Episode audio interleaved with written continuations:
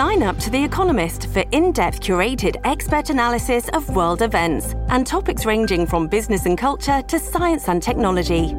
You'll get the weekly digital edition, online only articles, curated newsletters on politics, the markets, science, culture, and China, and full access to The Economist Podcast Plus. The Economist is independent journalism for independent thinking. Go to economist.com and get your first month free. Welcome to the Mike Smith Show podcast. This is your one stop shop for all the latest happenings in BC. From breaking news and developing stories to giving the big headlines a closer look, the Mike Smith Show is here to keep you dialed in and up to date. Let's begin. Speaking of the Surrey police saga, the never ending story, the non decision on this by the BC government. Now, this seems like a bigger mess than ever before. We've been talking about other municipalities on the show this week who are now putting their hand up saying, hang on a second here. You are now talking about putting $150 million on the table for Surrey so they can do their police transition. What about all these other municipalities that need money for policing and other priorities? Let's discuss now with my guest, Daniel Fontaine, City Councillor, New Westminster. Very pleased to welcome him back. Counselor, thanks for coming on today. Thanks for having me on, Mike. Okay, first of all, Daniel, what do you think of this whole saga in in Surrey, the never-ending story here? What are your thoughts on it? Well, it certainly is a uh, has been described as a saga. I mean, we have a, a made in Surrey problem that now has resulted in a made in Victoria $150 million bailout. And I can tell you, as uh, an elected official in a city with our own municipal police force that has many demands put on it. I must say I was quite perplexed by the um, the decision, and I'll put that in air quotes on Friday uh, by the Solicitor General to not only recommend SPS, um, and, but also to throw uh, 150 million dollars on the table, as you indicated. And I actually think yeah. that figure might that figure might be low, Mike. That is a negotiating opening um, uh, salvo. I mean, I'm yeah. assuming that the city of Surrey is going to ask for more than 150 million dollars. Meanwhile, municipal police forces in Delta, Port Moody, uh, New Westminster, other cities are all asking themselves, I'm sure, uh, where's the funding for us who are also facing incredible policing challenges in our communities? Okay, well, the city of Surrey has said, look, I, we understand the province wants us to switch to this new municipal police force, get rid of the RCMP, but it's going to cost a lot of money, an extra 30 million bucks a year. Minimum, maybe, maybe it's more than that, like you said. And the province has said, okay, don't worry, we'll help you pay for it. We'll put this pile of money on the table. Now, I, you know, I've talked to other city councilors and mayors like yourself this week who are saying, wait a sec, what about me? Well, me too here. We'd like some more money too. But it's like in New West, though, you guys are not transitioning to a new police force, right? You've got the New West Police Department. So well, what, why would you need, yeah. why would you get money? You guys are not transitioning to a different police department. Well, as I, as I said, Mike, this is a made in Surrey problem that should have been a made in Surrey solution, but we've got a made in Victoria bailout uh, to the tune of $150 million. What we've got, this is around equity in police funding. So we're looking at municipal police forces across the Metro Vancouver. We just had, Mike, uh, somebody pull out a gun a couple of weeks ago in downtown New West and started shooting at, at, at people in, in on downtown street. We're all facing these incredible policing challenges, and meanwhile, the province is committed a minimum of $150 million into Surrey policing wow. right across the river in New Westminster our police force is getting absolutely nothing. So I guess that's the, the when that decision was made on Friday, it opened up a Pandora's box and it opened up a bigger, broader discussion around uh, investments in policing in Metro Vancouver. I appreciate that the city of Surrey wishes to move uh, uh, to, to SPS or not. That's up to them to make that decision, and it's up to the province to decide whether or not they want to commit $150 million. But as an elected official across the river, it's yeah. up to me to also ask the province where is the funding for our police force? And so far, there's been nothing. Speaking to New West Councillor Daniel Fontaine. Okay, let me play a clip here for you from Solicitor General Mike Farnworth because he has heard you. He's heard these complaints from other municipal leaders in the region saying, hey, wait a second, how, how, about some money for us here too? And here's what he, here's what he has to say here. Listen to this. He says, look, we just gave you guys a pile of money here. Have a listen. Here's Mike Farnworth. We have just given uh, municipalities um, a billion dollars this year in direct grants that they get to determine where that money goes in terms of infrastructure in their communities. Uh, and local governments were not expecting that. Uh, it's a significant cash infusion into local governments. Okay, Daniel, how much did New Westminster get out of that $1 billion fund? Well, before I respond to that, I think it's important to clarify what the minister said. He said the money was for infrastructure. It's not for police operations, it's not for city operations or day to day activities. It's for infrastructure. We have a massive infrastructure deficit in our city. We haven't built a new arena in city of New Westminster since 1974.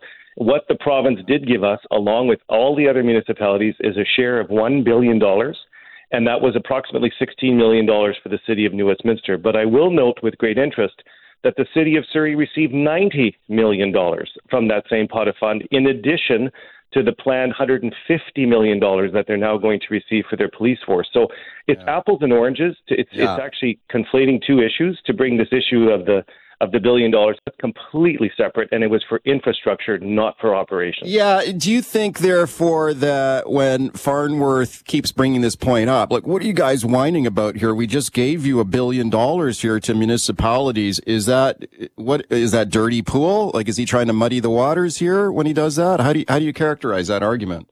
Well, it's like I said, it's apples and oranges. And when I hear yeah. the minister, I, uh, what I, my response to the minister is thank you for the funding that you provided to the city for uh, dealing with a, a, small portion of our infrastructure deficit.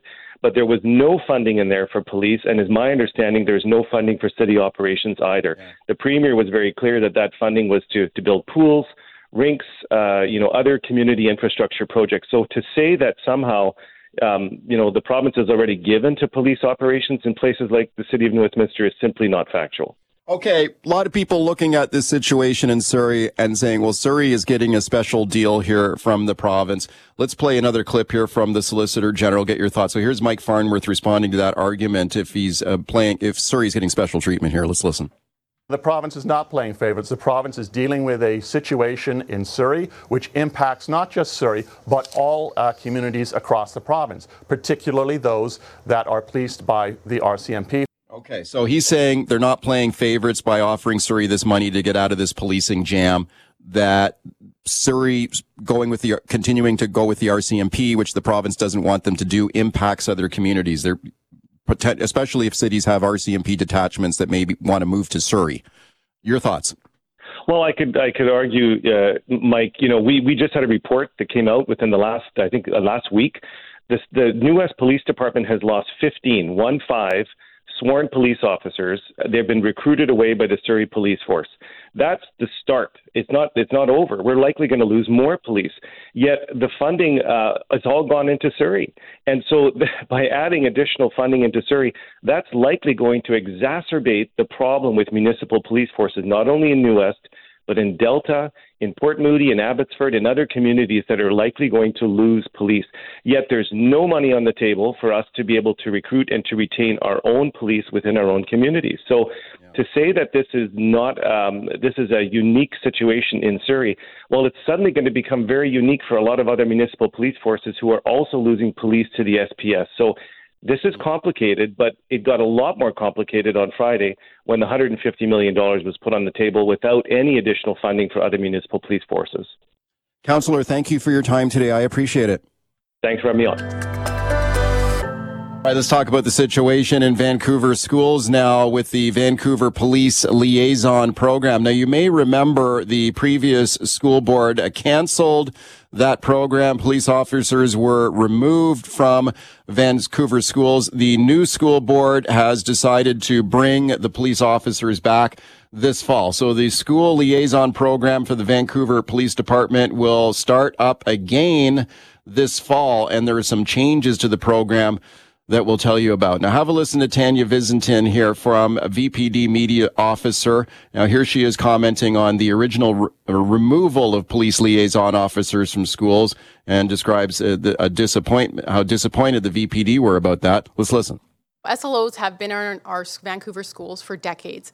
Not only did they um, or were responsible for uh, the safety of the students and responding to incidents that would occur, they were also involved in programs, running clubs. They were coaches on sports teams. They led safety initiatives. So to hear this, it's very uh, disappointing. Okay, so now the program, though, is coming back. So it will be back in the fall, but with changes. So the uniforms the officers will wear will be less formal. There will be cultural awareness training for the officers involved in the school liaison program. And officers will continue to carry sidearms, but they will be smaller, less exposed firearms.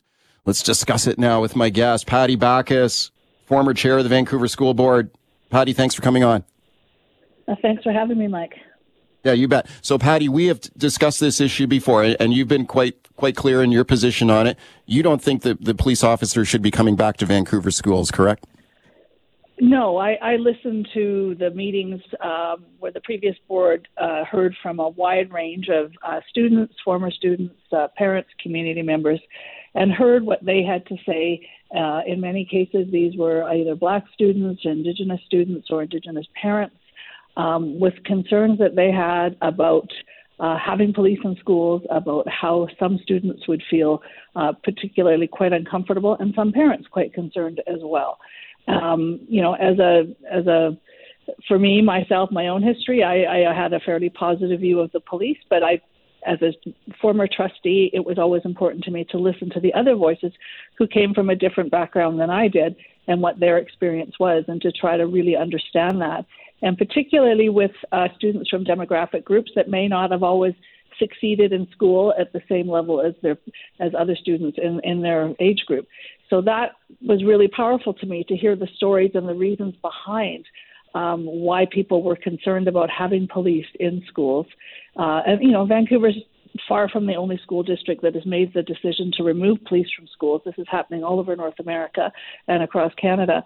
And now we have a board that came in and very hastily uh, reversed that decision and now seems to have made some tweaks to the program.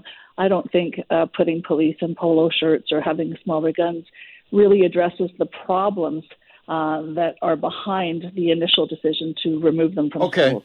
Okay, well, let's discuss in detail a little bit more some of the changes that you just touched on there, Patti. So, officers now will wear less formal uniforms polo style mm. shirts, as you mentioned, or like a, a golf, I guess a golf style shirt.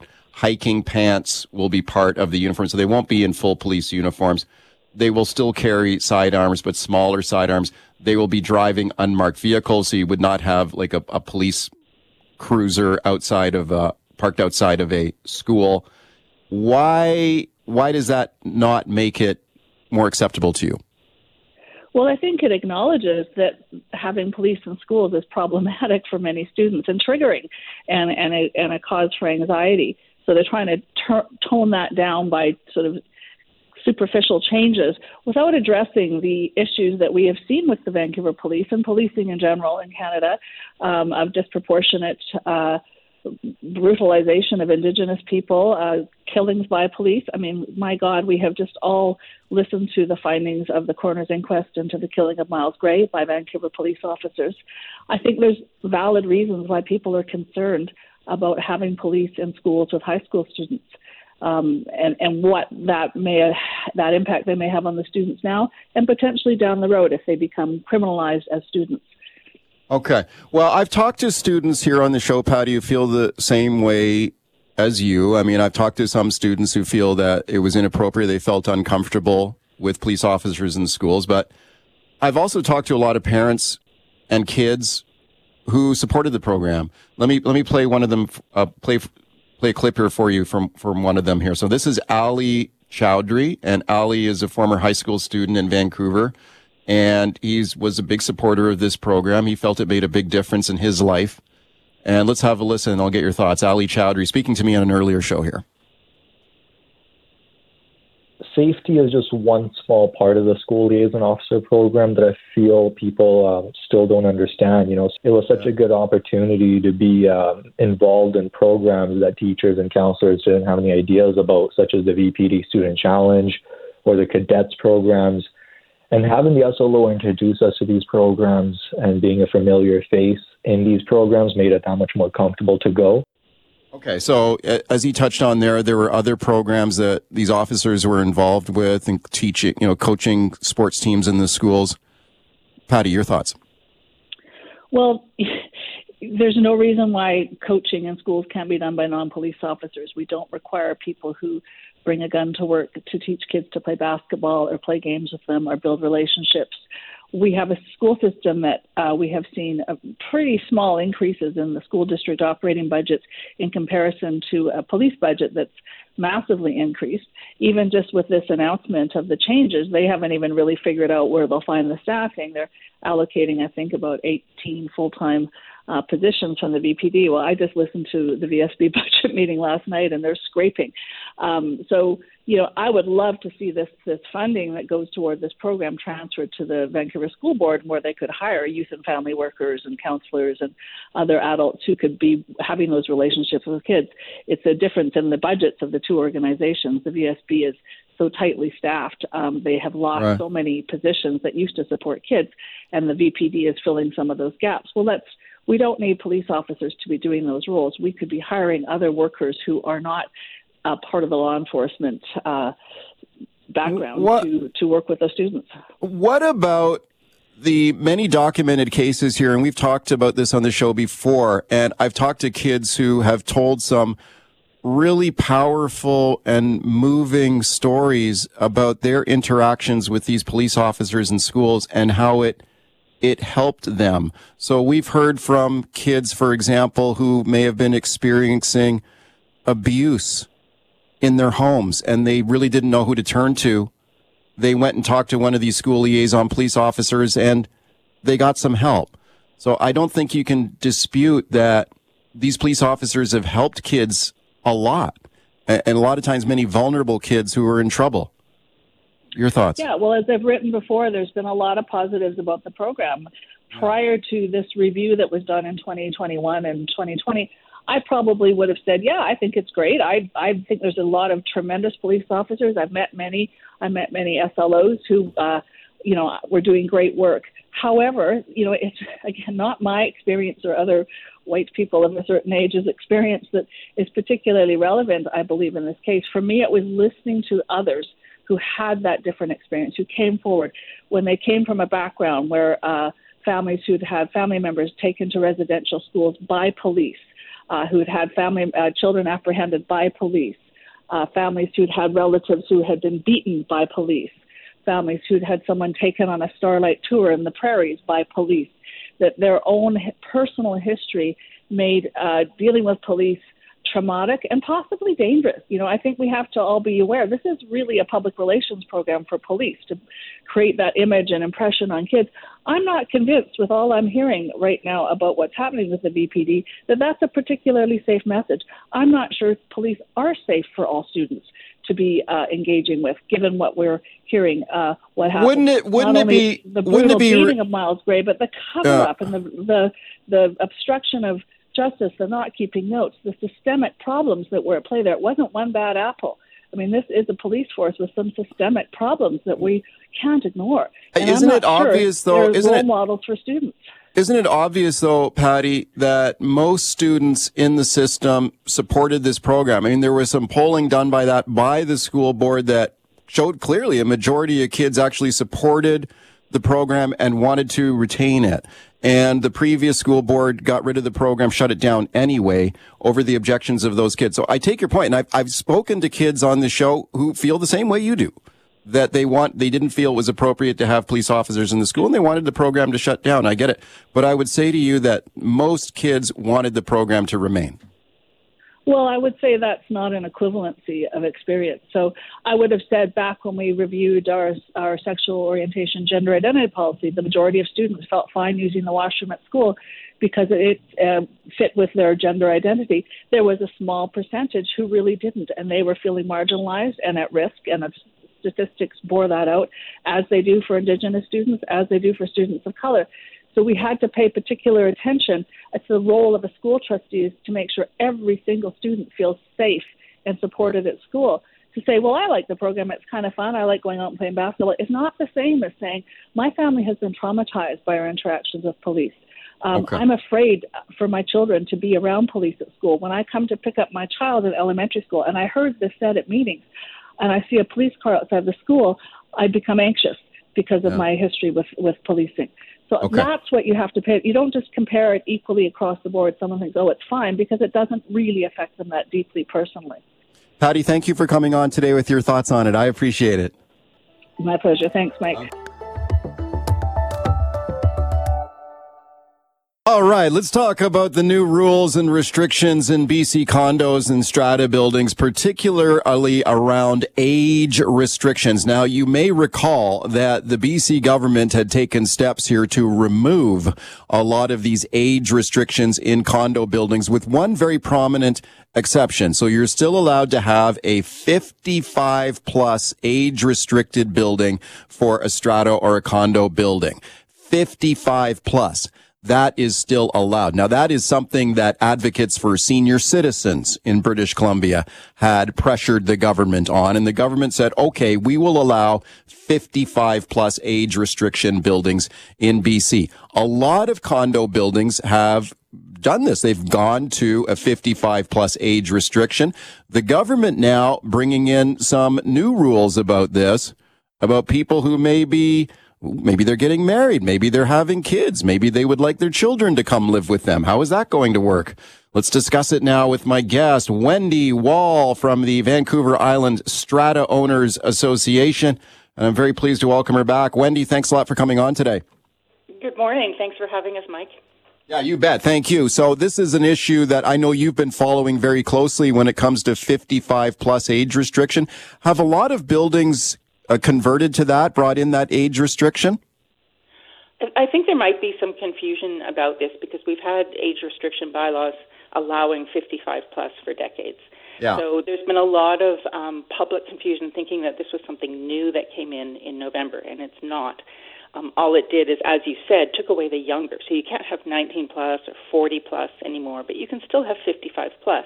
Right. So over the years, it, it, it's not an unusual thing for a building to have passed an age restriction bylaw. Yeah.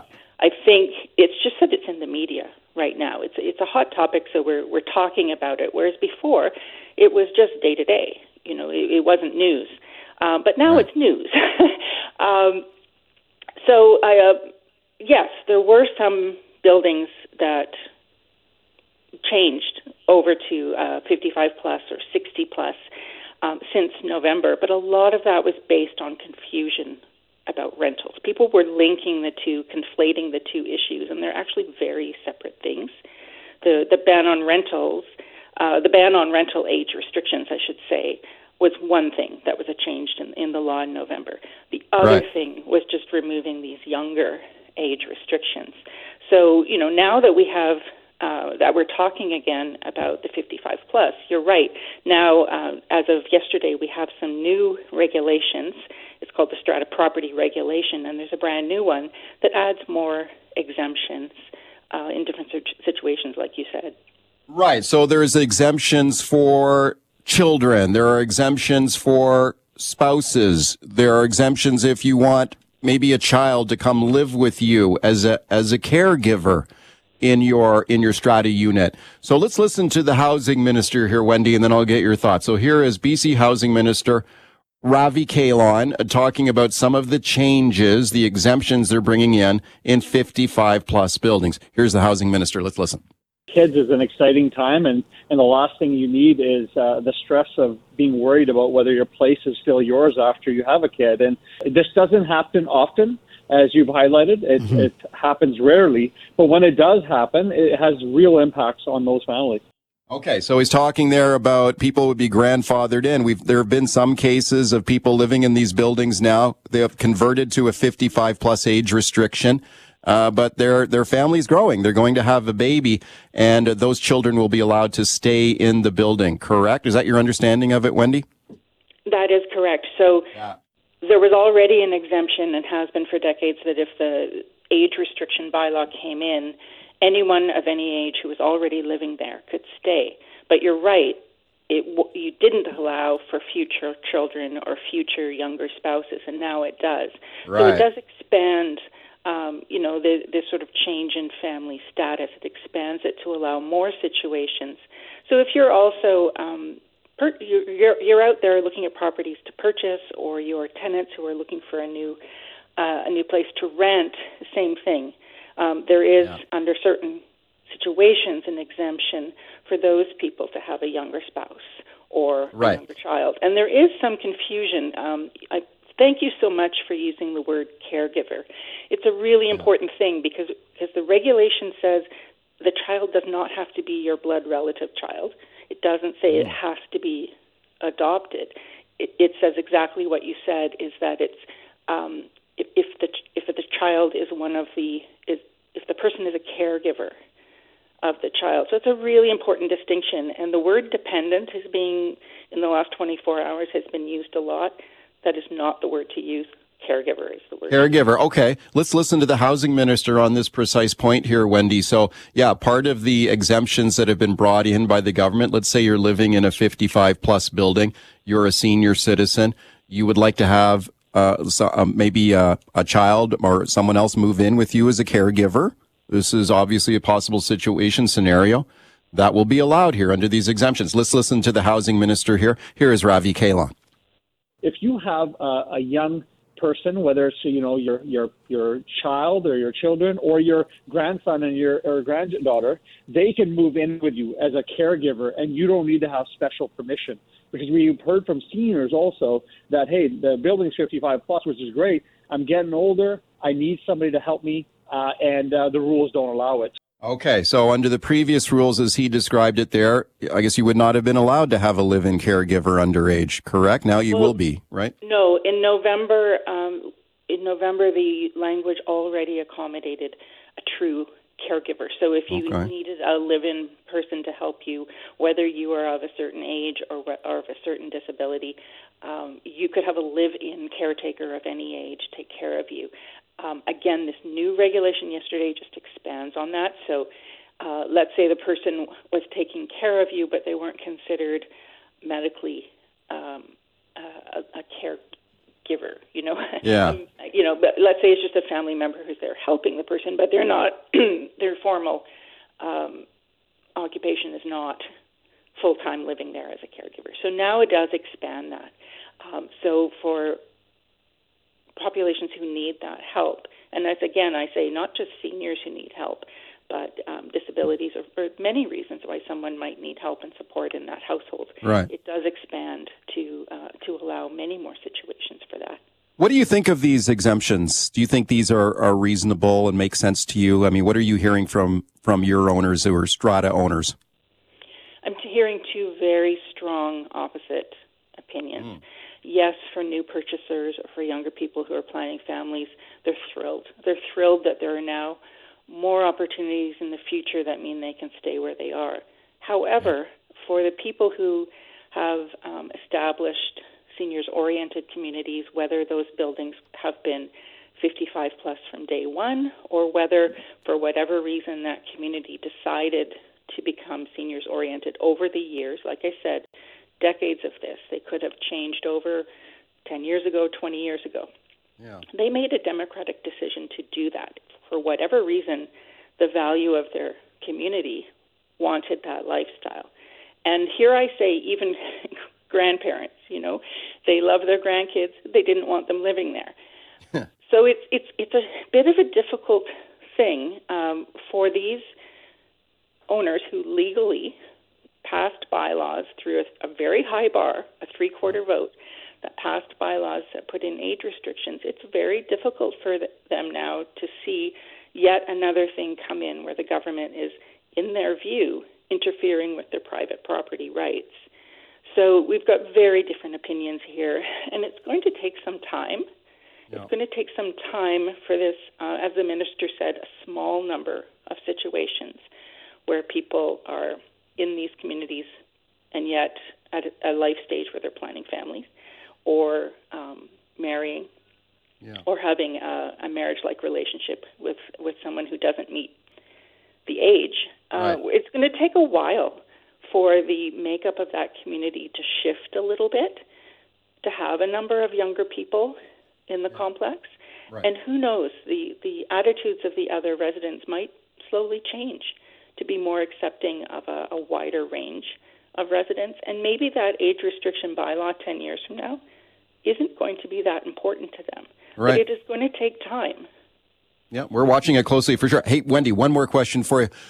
The the rental restrictions that were brought in by the government earlier, how has that worked out? Because the government has said, look, we want to free up more of these units to be rented out. We need rental units in the in the province.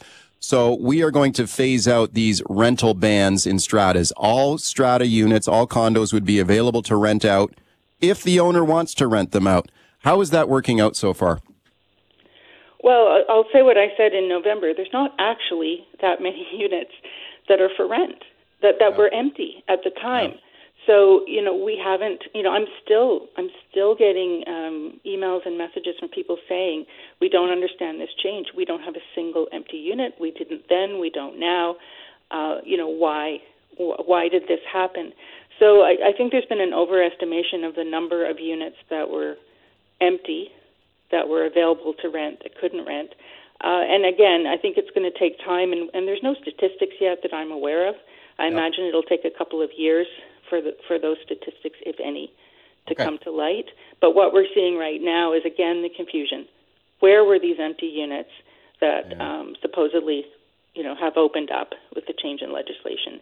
And um, we're still seeing um, a lot of education needed um, quite a few stratas who still didn't realize that those um, that the law changed.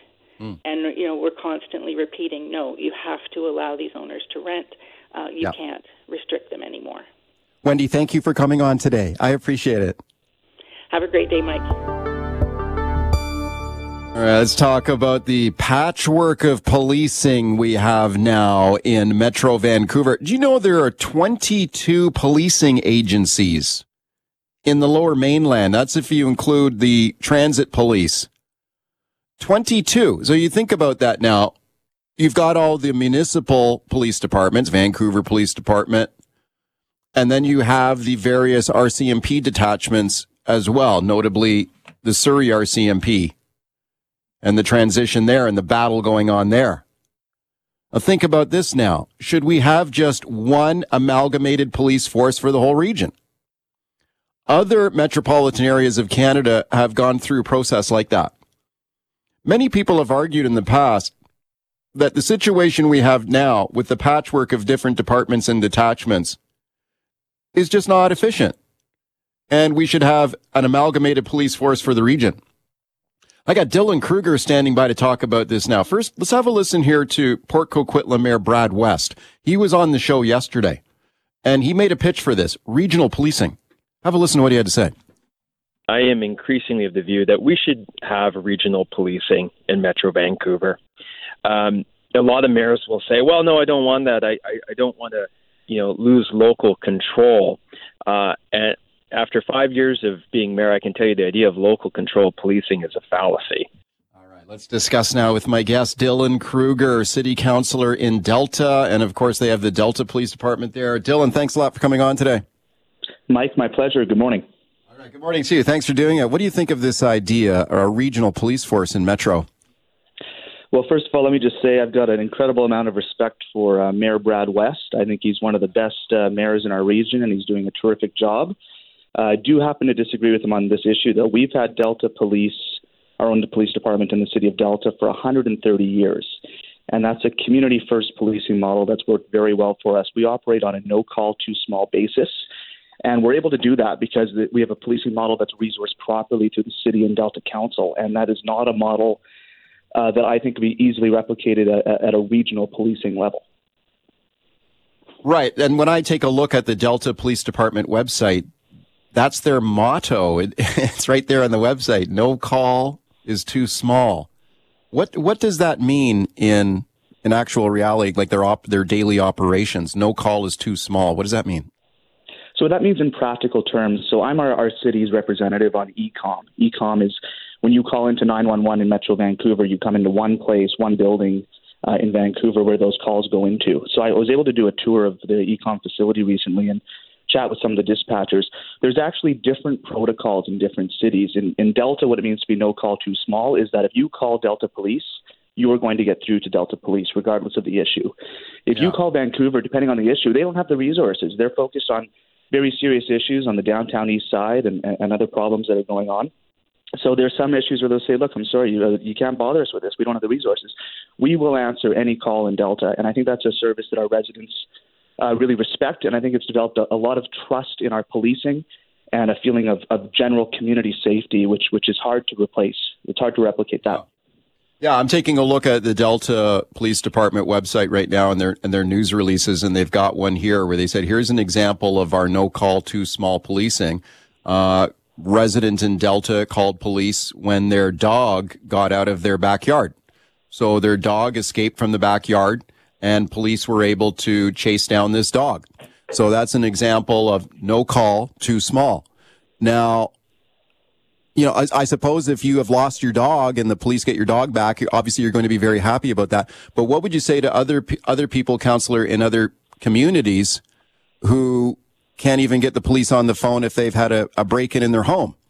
Like, how is this? How is this an efficient use of police resources in our province in this region of the province? when you've got one police department chasing down lost dogs? Look, you know, it's, it's hard for me to speak to experiences in other communities, but I can speak to the experience in our community. I think one of the great fears we would have in Delta with a regional policing model is policing will naturally go to the hotspots, and communities like Delta and other communities in Metro Vancouver that have their own independent police forces will see their uh, services eroded. And you know, the, the expression we've often used in our council that Delta would get the crumbs. Policing goes to the hotspots, and Surrey and Vancouver. Uh, and some of these other regional issues that uh, others have spoken about, and, and the local community uh, policing and, and, sense of security does fail. And there is a there is something to say, I think, a very important value in creating safe, vibrant, and inclusive communities where there's a strong feeling of trust. Uh, now, that's not to say that we don't work collaboratively. Like we have many integrated policing teams across the region that uh, have some of the benefits of regional policing without the drawbacks. Delta Police works closely with the Integrated Gang Unit, for example, or IHIT, Integrated Homicide Investigation Team. So there's information and resource sharing that goes into tackling those serious issues like guns and gangs, but we're still able to retain that local level control uh, to ensure that sense of community policing. Do you think that, w- would you argue that with the Delta Police Department in your community, that you do have local control, as you described it, local accountability that that isn't is a reality. Like we heard in that clip from Brad West we played there, that he said in his experience as mayor that the idea of this sort of local control of the police is kind of a a fallacy. But would you say yeah. that is the reality in Delta? That hasn't been my experience. I mean, really, local control is we're talking about financing. I mean, but politicians should not be and are never in charge of the day-to-day operations of police services, whether they're independent police services or RCMP or regional police services. But locally, we go through a budget every year where we're able to allocate uh, our policing resources. We have our mayor as the chair of the police board. We have local representatives on the police board that are appointed by our council. Uh, and it is closer. We're not going to Ottawa hat in hand looking for uh, additional uh, resources or, or, boots on the ground. We're able to deal with that uh, issue locally. Uh, yeah. The other thing that I'd say that we get is, again, we've got just a level of, of community involvement. Uh, we've got our school liaison officers. We've got it in the communities at local events, district community police offices. We've got seniors programs, traffic safety units. We're, we're, we're able to have that greater amount of, of flexibility in our city because of the model that we present. Speaking to Delta City Councilor Dylan Kruger, and we're talking about the idea of a regional police force for all of Metro Vancouver. Of course, in Delta, they have the Delta Police Department, and a lot of people are very happy with that. Let me play another clip here for you from, from Brad West. So, you know, I put this to him yesterday when I was speaking to him, the Poco mayor, that there are communities in Metro Vancouver very, very pleased with their police force. And I'm sure a lot of people in Delta probably feel that way. You clearly do. And I, I put it to him. What about these local councils? What about these local mayors who want to keep their local police force right where it is? And here's what he had to say, and I'll get your thoughts. Brad West on yesterday's show. We need to look at this from the perspective of what is the best model to keep people in this region safe. Not, you know, oh, what mayor are we going to piss off? Who cares? Okay, he says, who cares if, if one mayor gets upset? This is should be a regional priority here, public safety. Councillor, your thoughts? I certainly agree with uh, with Mayor West there. Mayors and, and councillors uh, come and go, and I'm no exception uh, to that rule. But I think we have to ask ourselves, like, what is the problem that we're trying to solve uh, with regional policing? And with regional policing, you know, what we lose is that sense of community policing as we put our resources to the hot spots. That's just the reality. Uh, but if we're trying to tackle these bigger issues, bigger issues where we already have uh, integrated units out there, another issue that Mayor West brought up that I agree with him on is, is the port policing issue. You know, we have we the federal government just announced last week massive expansion of Roberts Bank Terminal, Delta Port, one of the largest container port terminals in Canada already, and uh, the federal government removed the port police uh, service many years ago. Uh, there are very serious cross-jurisdictional international issues with regards to illegal contraband and, and uh, you know smuggling of illegal items. We need port police back, and I think uh, you know having this uh, announcement of the expansion of ter- uh, Terminal 2 is a good time to restart that conversation.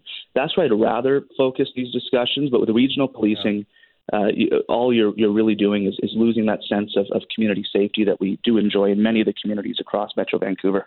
Yeah, and I think that if we ever did go down this road, there have been attempts to do this in the past that really haven't got a lot of traction to bring in a regional police force amalgamation of these police forces and services that you would get local opposition to it. Is is that your read of it? Like if if this was a movement, a serious movement to try and bring in a regional police force in Metro, do you think the people of Delta would would make it clear that they don't like it? They want to they want to keep it right the, the way it is right now? Yeah, and again, it's it's it's not about um, you know ticking off an individual politician. I I think that uh, these local police forces are incredibly popular in Delta. Like I said, 130 years, Delta Police. That is an institution that's been around. Uh, for over a century. Uh, it takes decades to build up that level of trust in a community. And I think you'd be starting from scratch in a lot of areas when you have a new regional police force with new protocols coming into place in communities. Uh, and I, I don't think it's the silver bullet some think it would be. And as we know with some of the other various discussions we're having on policing these days, there are always very serious uh, transition costs when we're talking about uh, issues like this. Councillor, thank you for your time today. I appreciate it. Mike, thanks. Anytime. All right, here we go. Now let's talk about this story that's gone viral around the world here now. There's a group of young women on a getaway to the Sunshine Coast, staying in an Airbnb for a birthday party. They discover a hidden camera in a bathroom. I've got Kennedy Caldwell standing by. It is her viral TikTok video that, that really kicked this story off and lit it on fire here. Her handle on TikTok is Kennedy Allegedly. That's her username on TikTok. Kennedy Allegedly. Let's listen to a bit of her viral video here. There were 15 girls staying in a house for my friend's 30th birthday. One of our friends was like, Guys, I'm really paranoid. I feel like there's cameras in the house. And we were like, Girl, you watch way too much TikTok. There are no cameras in this house. But she whipped out her flashlight and she went investigating. And she found one. In the bathroom, one of the outlets was faced directly to the shower. All right, that's Kennedy Caldwell there. Kennedy allegedly on TikTok, a little bit of her video that's gone viral. Kennedy, thank you for coming on today. Thanks for having me. Yeah, you bet. I appreciate you making time because I know there are reporters everywhere trying to speak to you. So I, I I'm grateful to you for that. So Kennedy, let's let's let's tell me the story here. What what happened? When did this happen? And you you tell me what happened. This happened a few weeks ago, and my friend, it was her 30th birthday, so a bunch of us girls were going to the Sunshine Coast to celebrate, have a little girls' weekend. And one of my friends had seen a video um, a couple days before we left about how small hidden cameras can be these days and how you could fit them just about anywhere, like a shower head or an outlet. So there were a couple weird things happening in the Airbnb that made her want to check to see if there were cameras. So there was a broken outlet in the bathroom. So she's shown a uh, flashlight in there and she found the hidden camera. Wow. Wow. So it was like her spidey sense was going off there. She she thought something was wrong, right? Yeah, exactly. Yeah. So yeah, yeah. Found, right. And she and she was right. What did and what did you and your friends think about this when she first said this? Like you heard on your video there, you thought, "Well, come on now, maybe you're just being a little paranoid." Yeah, um, I mean, I was like, we're not in a horror movie. Like, I, again, I didn't know they could make cameras that small. I was like, there's no way they could fit one in an outlet. Like, let's just go have fun. This was like the middle of the night. Like, let's not scare ourselves right now. But then as she showed us one by one what she was actually seeing in the outlet, we all became convinced and then started freaking out. Oh my goodness. Okay, so what went through what what did you guys think about this? How did you guys react to this when you discovered it? Um, again, we weren't really taking it seriously. We were just kind of giggling and laughing, like, oh my gosh, we're in a movie. But then it kind of hit us the gravity of the situation. Like, wait, is this really a camera? And if it is, how long has this camera been in this Airbnb?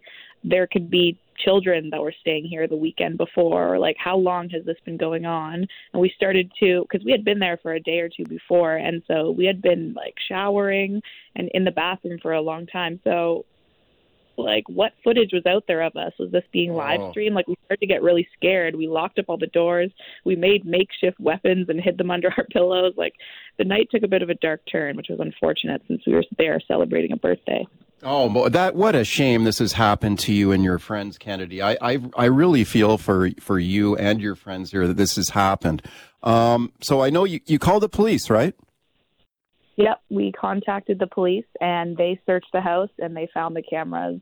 Um, there were two cameras, one in each bathroom, pointing towards the towers. Oh my good, there were two cameras. Yeah. Oh, oh my goodness. Wow. And what have they told you now? Like, what is happening with this investigation? They are, um, they've sent the cameras to the lab, so we're just waiting to hear the next step there. Um, it actually took them about a week or two to search the house, so we were surprised that the cameras were still there when they searched. So we're just waiting to hear back on what the next steps are. Wow, that's incredible. And speaking to Kennedy Caldwell, she's one of the young women who are on that vacation up on the Sunshine Coast in an Airbnb. Found a camera in one of the bathrooms. sort of two cameras there. Kennedy allegedly, that's her handle on on TikTok, uh, where she uh, that sort of kicked this whole story off, didn't it, Kennedy? Like, your video has gone totally viral there on TikTok. How many views has that got now? Um, I think it's like six million or something, and Wow. because it's crazy because I've received so many comments on it of people sharing similar experiences, and I had no idea this was so common. It makes me really nervous. I'm like, we're being watched everywhere. Yeah. Yeah, and you know what? Like, it sure it's a it's this is creepy. Like people have called this creepy and it's disturbing, and it certainly is. But it's totally illegal too. I mean, this is like a complete violation. This is against the law in our country under the criminal code. I mean, how do you how do you and your friends feel about this now? Again, just super violated. Like what in the bathroom? That's like the most private place ever. That's the last place I would want a camera to be watching me in a bathroom. So we're just completely in shock. Just scared now. I have not I don't want to go to any more Airbnbs or hotels even. Like it's really scary and I'm I'm really nervous about where that footage is or what someone could possibly be doing with it. And again, like I was saying with other like families who had stayed there before, I just feel for them as well. Yeah, I don't blame you one bit. Do you have any advice for people like who are staying in Airbnbs? Would you would you advise them? Maybe you should take a look around. yeah, take a look. I think there are some like hidden camera devices you can buy to search the house, which is such an unfortunate thing that we have to start doing. But I mean, trust your instincts as well. My friend was totally on point with it. Um, so we're so glad she was there to find them because who knows how long they would have stayed there if we hadn't found them. Yeah, and have the police given you any indication if they've been able to recover any any footage? That's exactly what we're waiting to hear back on. Um, and Yeah. if they can actually find the footage of us, then we're going to be seeking legal action because, yeah, we don't want that. Yeah, I don't blame you one bit. Kennedy, thank you for coming on to share this story today. And I, I think you've helped a lot of other people out, put this on the map. And boy, this story's gone around the world now. And I really appreciate you taking the time today. Thank you. Yeah, thanks for having me. All right, let's keep discussing hidden cameras and Airbnb units now with my guest, Sarah Leamon, criminal lawyer, founder of the Sarah Leamon Law Group. Sarah, thanks a lot for coming on today. Thank you so much for having me on. Yeah, you bet. And this is a obviously very disturbing story of a, a, large group of young women in an Airbnb suite and a hidden camera in the bathroom. It is an appalling situation. What went through your mind when you heard about this? Do you know what? It is very appalling, but at the same time, what went through my mind is that this isn't the first time I've heard of this happening, unfortunately. And I can think back to a handful of different times that I've even seen just in the media of not only Airbnb hosts doing this, but also other people like restaurant owners, for example.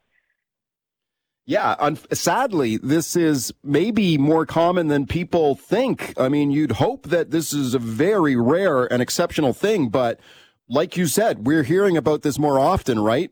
Should people be? This is is how disturbing is that to you? Well, it's very disturbing because we have a reasonable expectation of privacy, even when we're in some public spaces, but in private areas of those spaces. That includes restaurants as well as Airbnbs, hotels, and so on and so forth. But we're seeing more and more examples of bad actors who are going in there and putting um, hidden cameras in, not for the purposes of you know legitimately protecting their own property um, or providing security, but for more nefarious purposes. Yeah, for sure. So let's talk a little bit about Airbnb policy on this here now. So I'm looking at the Airbnb website right now. Uh, on their policy on this, and it says that intentionally concealing recording devices, such as hidden cameras, are never permitted. So this is never permitted in any Airbnb suite. And putting so if there's a camera you're allowed to have a camera in the suite, it appears, but as long as it's not hidden. Correct? Yes. My understanding of this policy is that property owners or hosts can have cameras, but they need to be disclosed to guests. And the reason for that compromise is, of course, to, again, protect their property, um, ensure that there's no damage, or if there is, and at least they have some type of evidence with respect to it, um, security reasons. So there are legitimate reasons to have cameras. But what the Airbnb policy is trying to do is limit those cameras to those legitimate reasons and make sure that guests are informed about them.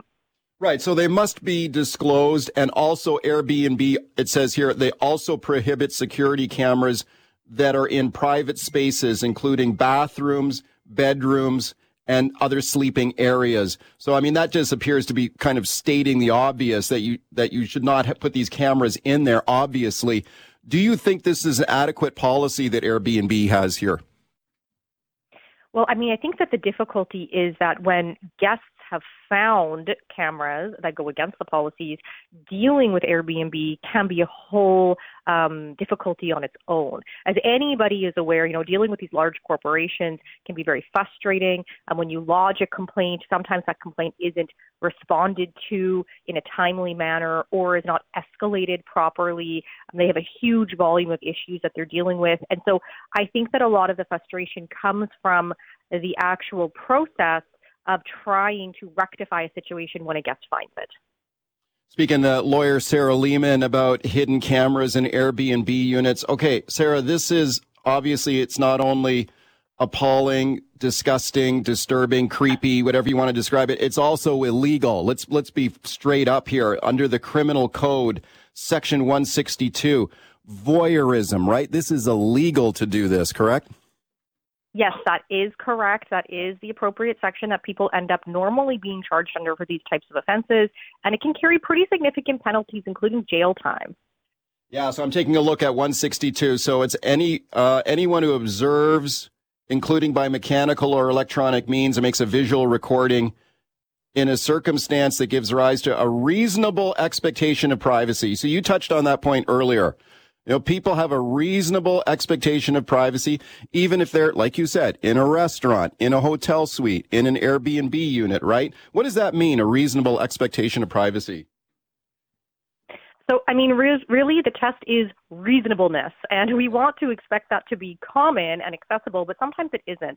Um, really, the test is would you expect to have a private moment um, in the place that you are in and in the circumstances that you find yourself in. So, for example, using a public restroom. Yes, you know, it's not completely private, but there is a reasonable expectation of privacy, at least in the stall as well as in the washroom itself. um, but for, say, other guests if it's a shared washroom, for example. Um, and then the same thing goes in hotels, you know, in uh, sleeping areas, in washrooms. Um, these are places where we don't expect people to be watching us without our consent. And so that's very important to keep in mind. Right, and just taking a look at this uh, section of the criminal code here, section 162. Like you said, there are significant penalties here for anyone who's convicted under this section of the code. So it's an indictable offense. Uh, it can have uh, imprisonment for up to five years. So you get five years in jail for this. Is are these difficult cases to prove? I mean, do people do people go to jail for this stuff? They should, I think. I mean, they can. It is a hybrid offense, so the Crown does have the ability to charge this summarily as well, which would lessen the penalties, generally speaking. But um, there are a whole host of different outcomes that can come with this type of allegation if a person is indeed convicted of it. And like you said, jail time is most definitely on the table. Sarah, thank you for coming on with your expertise on it today. I appreciate it. Thanks so much for having me. Thanks for listening to the Mike Smith Show podcast. Can't wait for the latest episode to drop? Tune into the show live from 9 to noon on 980 CKNW. Want to reach out to me personally with a question or comment? Send me an email, mike at cknw.com. Thanks again for listening.